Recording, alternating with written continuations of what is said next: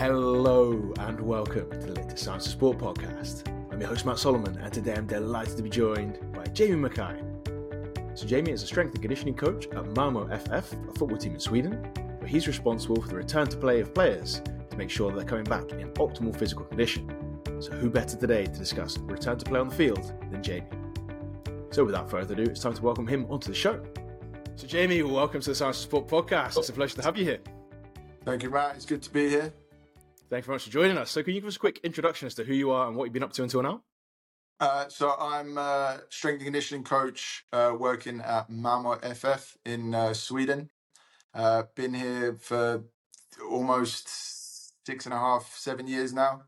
Um, started off as an intern, and then the the role kind of gradually grew into a, a full time position. And uh, now my my kind of current responsibilities are rehabbing the players back into uh, kind of getting them back into full team training. Um, so it's kind of that bridge between the uh, the physios having them and then uh, the uh, the coaches getting them back. Um, so that, obviously that's what we're going to discuss today, right? So that makes you an absolutely perfect person to, to go through that. So, like when we when we've got an injured player, obviously I don't know ACL, ankle injury, whatever it might be, you got someone injured. Like, what do we mean by return to play? Because obviously, there's loads of different terminology. It can be like return to fitness, return to the field, return to the gym. What do we mean by return to play? So, return to play is, is kind of the period after they've been injured that they can return to play in their sport. And when I say play in their sport, I mean in some capacity. So, it's depending on the injury, it's going to depend on the duration of that that phase. Um, but that's that's kind of the period where we're we're getting them back outside, we're getting them a ball at their feet, getting them uh, yeah, kind of a little bit more excited about the rehab because it is uh it is a, a tough journey for them a lot of the times and and normally those first few sessions uh, back on the pitch for them is is like they see the light at the end of the tunnel. They know uh, they're almost there. They can see the the rest of the team training, so it's it's normally quite a nice uh, period for them being uh, being able to get back outside, boots on, and uh, start playing football, which is which is what they love to do. And what's the what's the goal of that? So obviously you want to you want to bring them back and to play football, right? But like, what's the goal of this this training phase? Exactly. So obviously the main goal is to get them back into to team training and then get them available for for selection for the coaches. Um, but within that, we've kind of got the goal of getting them moving well, getting them comfortable doing the actions that they need to do, whether that's max speed, change of directions, um, f- aggressive finishing, those kind of things, getting them comfortable and confident in their in their own head that they can do them. And then the other side is obviously this depends on the duration of the uh, the injury, how long they've been out is is the conditioning side. So can we get them fit enough to be able to participate in small sided games or especially for getting them back for match fitness is uh, is the next stage. But we we kind of work with those two uh, two main goals really. And why is that then important? Why is it important that we do that instead of just like rushing them back in and, and getting them into to those games immediately and yeah, then put them on the pitch?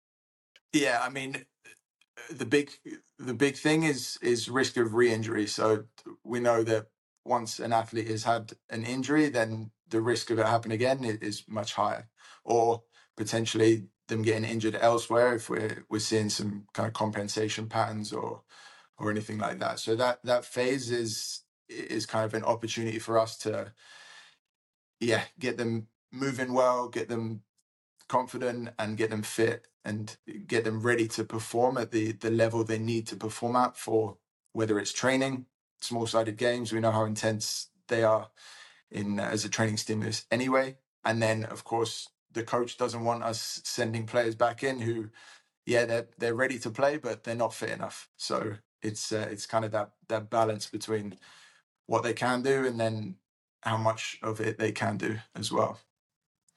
So obviously, there's there's stages to this, right? It's not just that we go right. You've got an ACL injury, uh, go out for a run, and we'll, we'll throw you back in, and we'll see what happens. So, like before they get onto that pitch stage, obviously the, the pitch stage is the stuff that we're going to go into. But before we get onto that, what what's the process like? Because it can't just be injury and then run about on the pitch.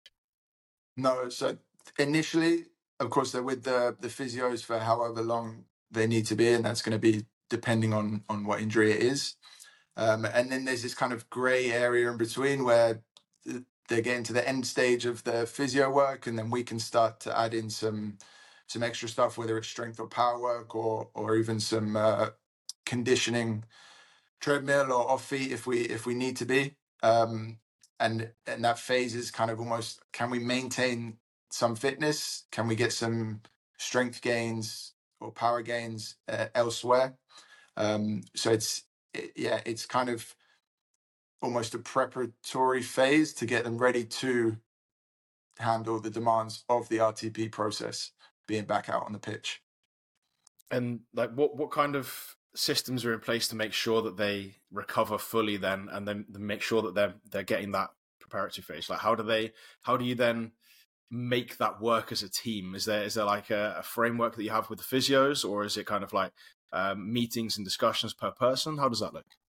For us, it's it's normally daily meetings with the physios and adjusting things on the fly because we know in, football things change quite quickly, and us being having that close, open dialect really allows us to to go in and change things where we need to. Um, but yeah, in terms of of uh, ensuring they're recovering, it's all it's all kind of about the planning and how we organize their their training with the stuff they're doing with the physios, with the stuff we want them to do, and it's it's managing their weekly load in in that sense. And we're going to touch on some load management stuff in just a second. But like mm-hmm. when when they are back onto the field, so you've gone gone through that process with the physios, and you've gone through the gym work, and you're going, you know what, this player, they're ready to go. Like we can get them on the pitch now how do you bring them from zero, which let's assume that I know you've just done a, a, prep phase, but like let's assume they're zero on the pitch. How do you bring them from zero through to someone who's ready to to play in competitive games again? Yeah, so this this is obviously going to depend on the injury and and how long the uh, they've been out for. So for longer longer term injuries, we're obviously going to have uh, a longer uh, return to play process. Um, but it's mainly about progressing them through whether it's technical drills, um, movement drills, change of directions, progressing from yeah small angles to uh, to bigger angles, and and uh, essentially the same as we progress exercises in the gym. We're going to do the same outside with uh, yeah technical drills, movement drills, and then um, adding the the conditioning in as well and progressing through that. And then obviously the shorter term injuries, it's it's a little bit different really because we they haven't been out for so long, so their their fitness has probably hasn't dropped off too much. So that's more of uh, going to be more of a testing phase, as in pushing them to so we know that they're confident doing the the things that they're going to have to do in training, whether it's a max sprint or a super aggressive change of directions or things like that. And is there is there kind of some kind of like framework you use to support that? How do you what's a what's a long term injury? What's a short term injury? How do you work those things out to make sure that you're not just rushing someone through the process? Yeah, I mean, for the longer term injuries, well, we follow the um, the control to chaos uh, continuum, which is uh, Matt Taberner did a, a lot of uh, has done a lot of papers on that.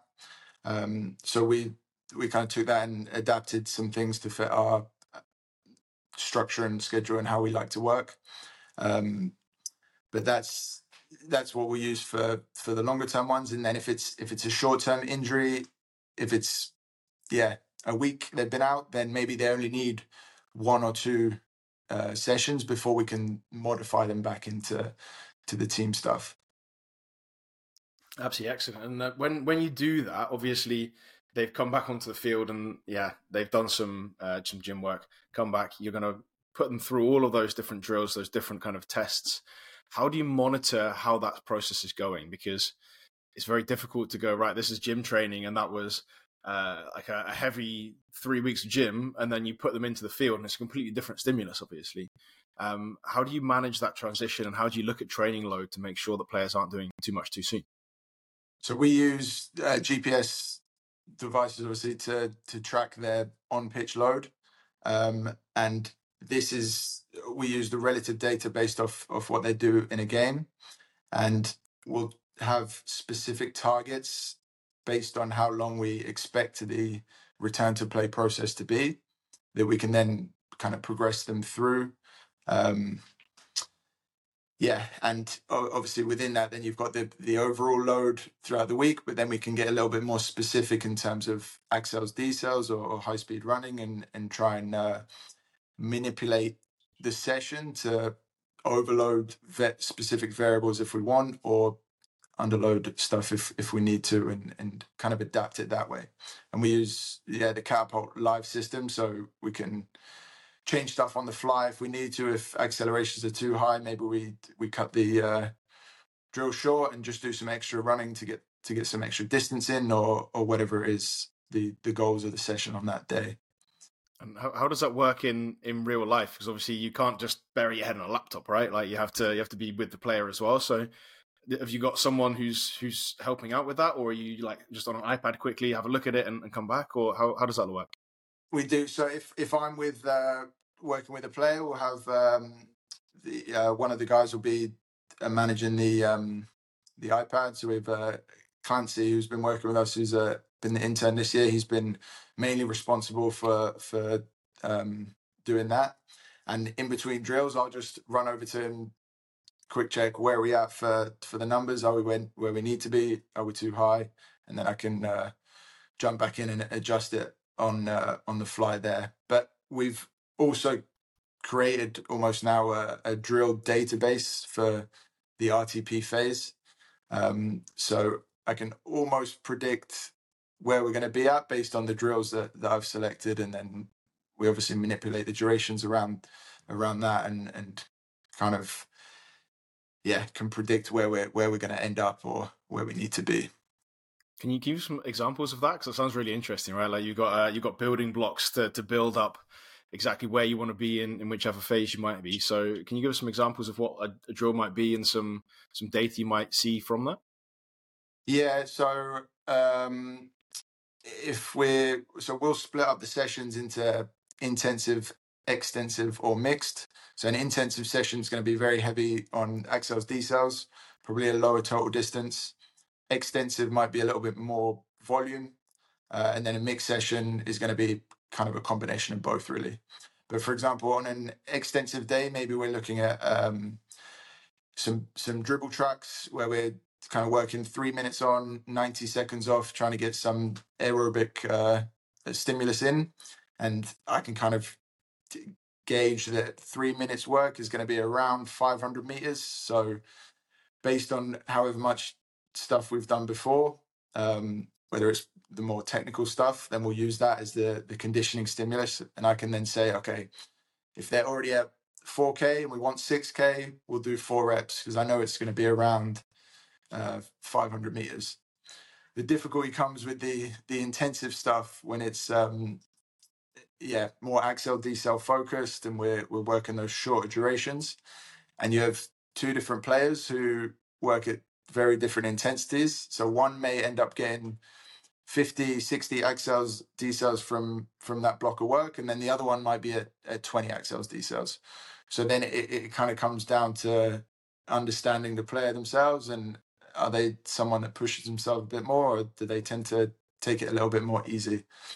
Um, so then if it is, then we can top them up with whether it's multi-directional tempos and I'm open with them uh, and I'll explain like we haven't got the accels decels we needed, so we're doing some extra. And most of the time, how, they respond to that?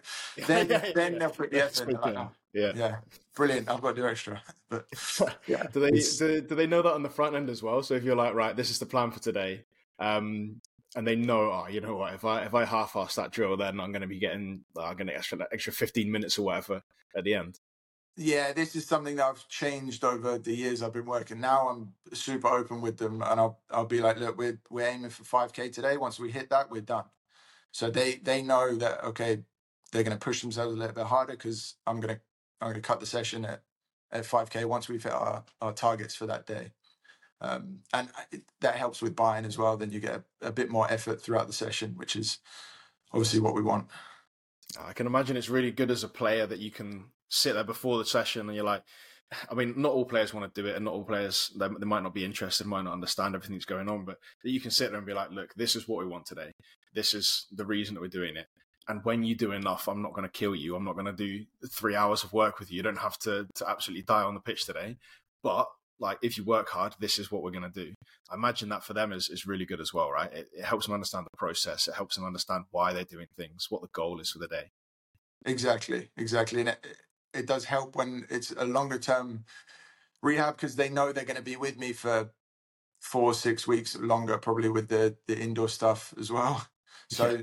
I can kind of build that relationship with them and, and yeah, almost in, encourage them to be part of the, the planning process and, uh, and it also helps with them with the, the psychological side of things that they can kind of feel involved with the, the program in a way. So it's um, that's helped helped massively.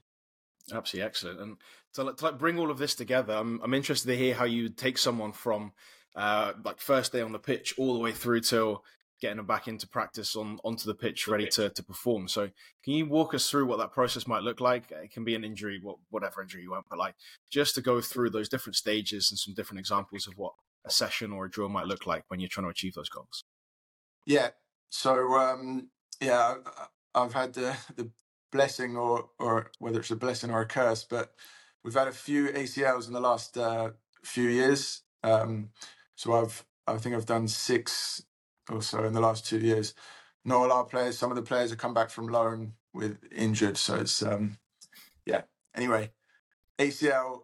We'll go with that because that's uh, quite a common one in football, of course, and it's it's a long term um, injury, but like I said earlier, we use the the control to chaos um, continuum. Um, so we take that into eight stages. So you've got the first stage is going to be high control. Um, so this is first day back on the pitch. It's it's more about um, keeping everything low. That it's the first session with the boots on, so it's it's just about getting them moving again, getting them some touches on the ball, building their confidence around the being back outside. And then from there, we'll move into moderate chaos, uh, moderate control, sorry, um, which is going to be introducing some change directions, some high speed running, building volume a little bit through the through the sessions, trying to maybe keep the intensity still quite low. Um, but we're almost yeah reducing the control uh, a little bit there, and that's where maybe we add in some some more technical drills, whether it's more passing or or some low intensity finishing and um, and those kind of things. Uh, phase three is going to be uh, control to chaos. So this is where we're starting to get a little bit more intense. We're going to progress the volumes of of what we're doing, whether it's accels, decels, or high speed running, or total distance. Um, and potentially, we're looking at overloading some specific demands here um, based on on what they need. Uh, the moderate chaos phase, this is where we start to get a little bit more, yeah, position specific and and kind of following a, a, a normal weekly schedule that the the team would be on. So whether that's intensive days and extensive days or mixed days, and and trying to match what the the team are, are kind of getting from from their training, and then um, the fifth phase will be high chaos. So that is overload sessions, trying to push them for um, to get the max values that they'll they'll be getting from a week with training. So for us, that's maybe yeah maybe three times a game um, for distance, high speed running, accels, decels. So that's kind of our big big overload week, and um, yeah, it's almost preparing them for the the worst case scenario that they might face when they go back into team training or or into matches then it starts to get a little bit more fun for them because the next phase is they're in training and we'll modify them in. Um, so the first phase will be non-contact. So they're in warm-ups, passing drills, rondos. Maybe they're a joker in the possession or a wall player in the possession, and then they can be in the tactical stuff as well. And that's quite nice because it almost acts as a, a deload for us in terms of volume because we know their their training load's not going to be as much. Um, but the we found the cognitive side of things is way overloaded because going from working one to one with me to going working with 20 other players around you is a massive difference. So after those sessions, despite them being very low volume, they're always saying, "Oh, so tired after being out uh, in in them," because it's it's almost a whole different stimulus of of uh, of playing with a team versus just one to one training with me. Um, and then they'll move into to full contact stuff. So that yeah, maybe in uh, is a, a player in a possession or progressing that that side of things, and then we can pro- progress the volume of, of how much they do there, and we'll top up stuff where necessary. And then the last phase will be full full training, where they're in the small sided games and as as they would be uh, if they were a normal training player. And, and we'll try and keep them there for maybe two or three weeks before we say, okay, they're available for for selection for the squad.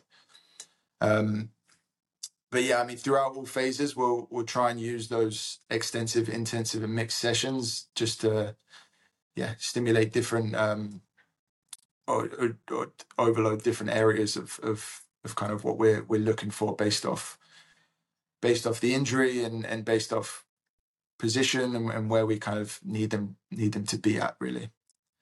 Um, yeah, so it's it's kind of a a big process of managing training load and managing the drills they're doing and ensuring that they're comfortable progressing from each phase to each phase and that's normally not the hard part because they're they're always pushing to do more and i'm almost holding the reins a little bit sometimes is trying to tell them that it's yeah it's all part of the process we're working towards that but we have to we have to start here and we'll we'll get there eventually I can imagine that's that's really difficult when you've got uh, someone an ACL with nine months, whatever, twelve months, and they're they're chomping at the bit to go and they're feeling good, and you're like, you know what, you're at eight months. We need to to slow cook it a little bit longer. Exactly, and uh, of course, as soon as they get out on the pitch, they're pinging balls about everywhere, and I'm I'm there screaming like, no, no, yeah. yeah, we're not there yet. Yeah, uh, mate, I think that's uh, that's a universal problem. There's probably a lot of people listening to this now who are going, "Yeah, I've been there." like yeah. having to having to just bring them back in again and be like, "No, like yeah. you need to you need to just relax a little bit. You'll get there, but not yet."